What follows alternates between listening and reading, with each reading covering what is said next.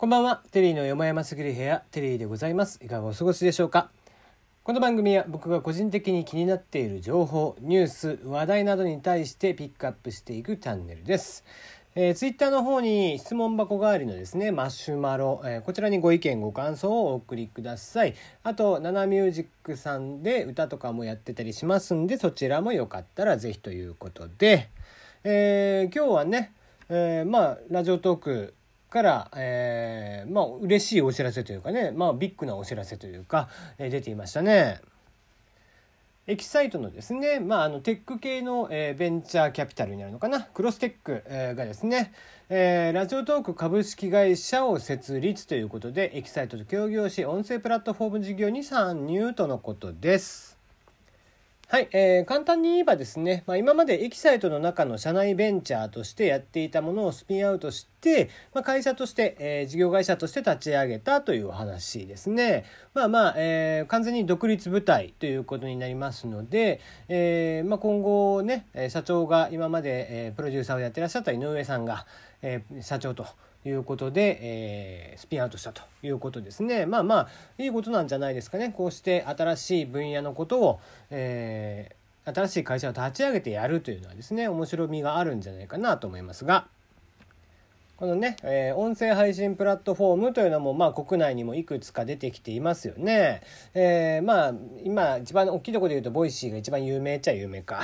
で、その次が、まあ、 Radiotalk という感じかな。うん、でそのまああとはうぞうむぞっていう感じであちらこちら出てきているという感じですね。ただまあどの道ですねどこも今まだ覇権を握っているとは言えない状況なんですよね、えー、唯一お金をまあ多少生み出してきているのが Voicy というところ、えー、ぐらいですかね。うん。ただまあそれも莫大な儲けとはならないわけですよ。でまあなぜかというと、まあ、単純なお話で音声プラットフォームというものに関してまだまだ、えー、市場規模というのが、えー、成長段階であるという感じだからなんですよね。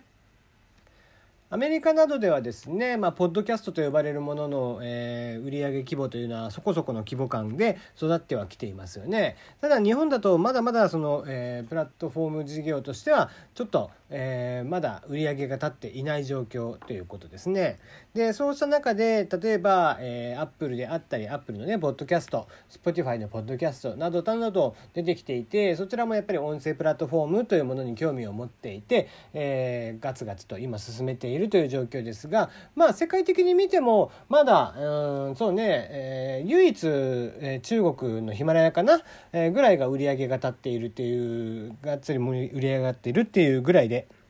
うんえー、それ以外っていうとねあくまで、えー、付加サービス例えばアマゾンの、えー、 Audible とかねああいったものになってくるのかなという気がしています。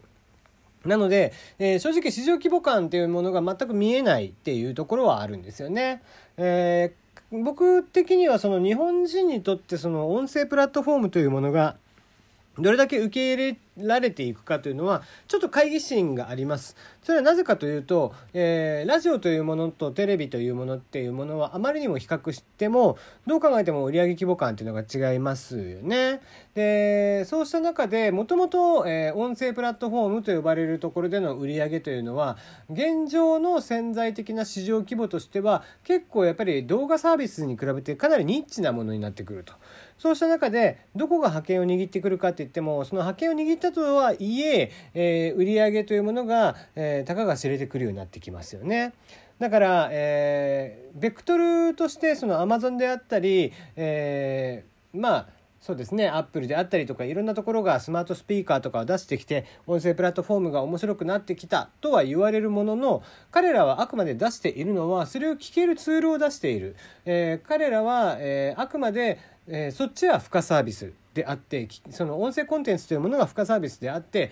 もともとは例えばアマゾンであれば商品購入に対してつなげていきたいとか IoT につなげていきたいとかっていう意識がある中ベクトルが若干違うという部分があるんですよね。で、えその巨漢に対して各音声コンテンツプラットフォームというのはどのようにして戦っていくかというのが非常に重要になってくるのかなと思っています。そうした中で、えー、まあ見習うべきところはやっぱり動画系の、うん、ところであったりするんでしょうし、えー、あくまで、えー、ラジオとかとは別物っていうふうに考えていくというのが妥当なのかなという気はしていますね。うんただ、えー、既存の、えー、ラジオとかがやっていたようなもちろん、えー、売上の立て方まあ、いわゆるスポンサーとかね、えー、まあ、それは Voicy がすでに始めていますが、あとは、えー、ネット系であれば、ショールームなんかで見られる投げ銭であったりだとか、えー、月額制であったりだとかっていうところ、えー、が、えー、売上の肝になってくると思いますし、えー、もしくは、えー、コンテンツ化をね、例えばラジオ CD みたいな形、えー、ある程度音声コンテンツとして成熟しているような、えー、人の音声データというのはじゃあ、えー、それを丸ごとコンテンツ化して、えー、過去文を含めて特別版をまた収録して売るとか、C えー、CDJ みたいなもんですね。ラジ,、えー、ラジオ CD みたいなもんですよね、えー、そういった形でやっていくのかみたいなさまざまなところからの、えー、売上の立て方というのを、えー、トレースすることもできますし全く違う新たなやり方というのもきっと出てくるでしょうというところで、えー、いかに現在そのニッチな音声プラットフォームの市場潜在市場というのをどれだけ、えー、本当に潜在的なものをどんどんどんどん大きくしていけるか、えー、これが現在の音声プラットフォーム各コンテンツ会社の、えー、まあ命題なのかなという気はしていますよね。うんかなり、えー、道としては、えー、正直険しい道かなとは思います。もちろん、えー、若い方たちでね、やっているので、え非常にエネルギッシュだし、えスピード感を持ってやっていくんじゃないかなとは思いますが、えー、そうした中でいろんな壁がぶつかってくると思いますんでね、え、そういったところをどのようにしてクリアしていくのかっていうのはとにかく頭を使って、え、いろんなパターンを考えていろんな方法を考えてやっていくという以外にはないのかなという気はしていますね。はい、え、まぜひぜひね、えー、より盛り上げていっていただければ。まあね MBS コラボみたいな形のものをもっといろんなところにね、えー、増やしていって、えー、まあ別に東京キー局以外でも全然構わないでしょうし、えー、コミュニティ FM なんかでもいいのかもしれないですが、えー、どんどんどんどん増やしていって、えー、ラジオトークというものにつなげていくみたいな形、うん。ラジオトークへの動線っていうのを確保していって、えー、必ずしもそのラジオが、えー、協業他社ではなくてね協業も、えー、競うではなくて協力する方の業種として見ていって、えー、より、えー、幅広く、えー、見方をつけていって、えー、スピード感を持って拡大していってもらえたらなと思っていますね。はい、えー、今後の成長を楽しみにしつつ、えー、僕は粛々とこうして喋っていこうかなと思っていますよ。はい、えー、まあなんか早口ながらも意外と喋っちゃったので、えー、今日はもうもう一個ぐらいにしとこうかな。はい、えー、米津玄師君がですね、えー、ちょっと教育に対するツイートを連投していて、えー、それに対して教師の暴力は指導力指導能力のなさを子供に押し付ける態度なんじゃなかろうかということで言っていたそうですね。うん、えー、まあちょっとこれ読んでみましょうか、えー、痛みがなければ理解できないという理由で暴力を正当なものだと、えー、すげ替えようとすることの浅ましさ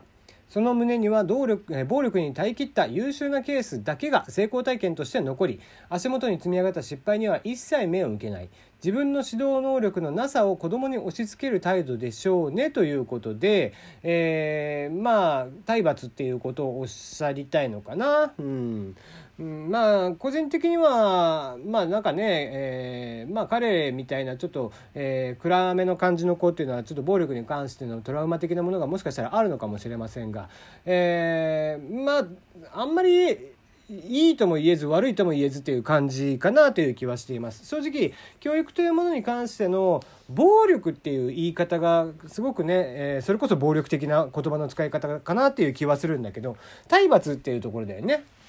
うん、で体罰というものの存在というものをどう見ていくかっていうことの話なんじゃないかなとは思うんだけど、うん、なかなかねこう難しい部分があると思うんですよこれに関しては。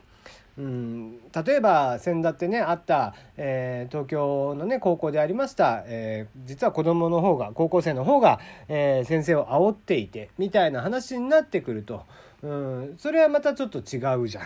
えー、明らかに煽る方が悪いんだからね。うん、それは、えー、教師と生徒という関係性を超えて人と人なんで、えー、ね、もちろん職業柄本当は殴ったらいけないっていうのは当然あるんでしょうけどもまず、えー、職業云々の前に人と人ではあって、えー、そうした中で、えー、年上の人に対しての態度であったりだとか、えー、そういう教育的な部分というよりは、えー、親のしつけの部分だよね。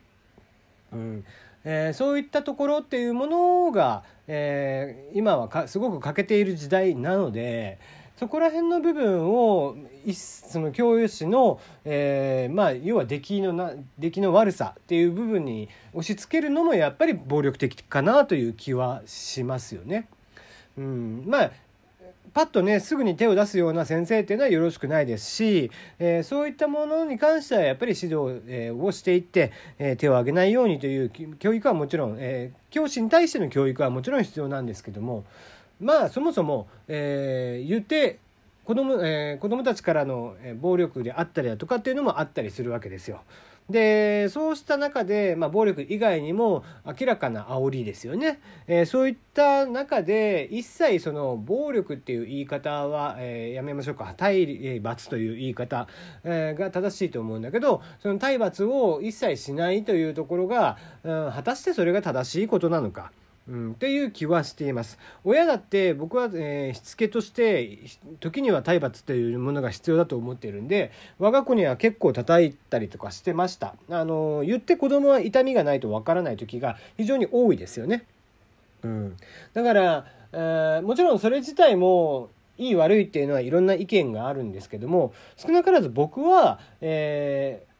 ー、まあここぞという時に殴られた時の痛みというものに関しての重さその痛みに関して、えー、親であったり、えーまあ、僕の場合武道をやったので武道の先生から殴られた時の、えー、その時の心境とかって相手の気持ちもやっぱりこもった痛みだったんで、えー、必ずしも全部が悪いとは決して言い切れないっていうところがあるんですよね。うん、まあ、えー、子育てをしてみたら分かる部分っていうのもきっと米津くんもあるのかなと思いながら見てみました。それではまた。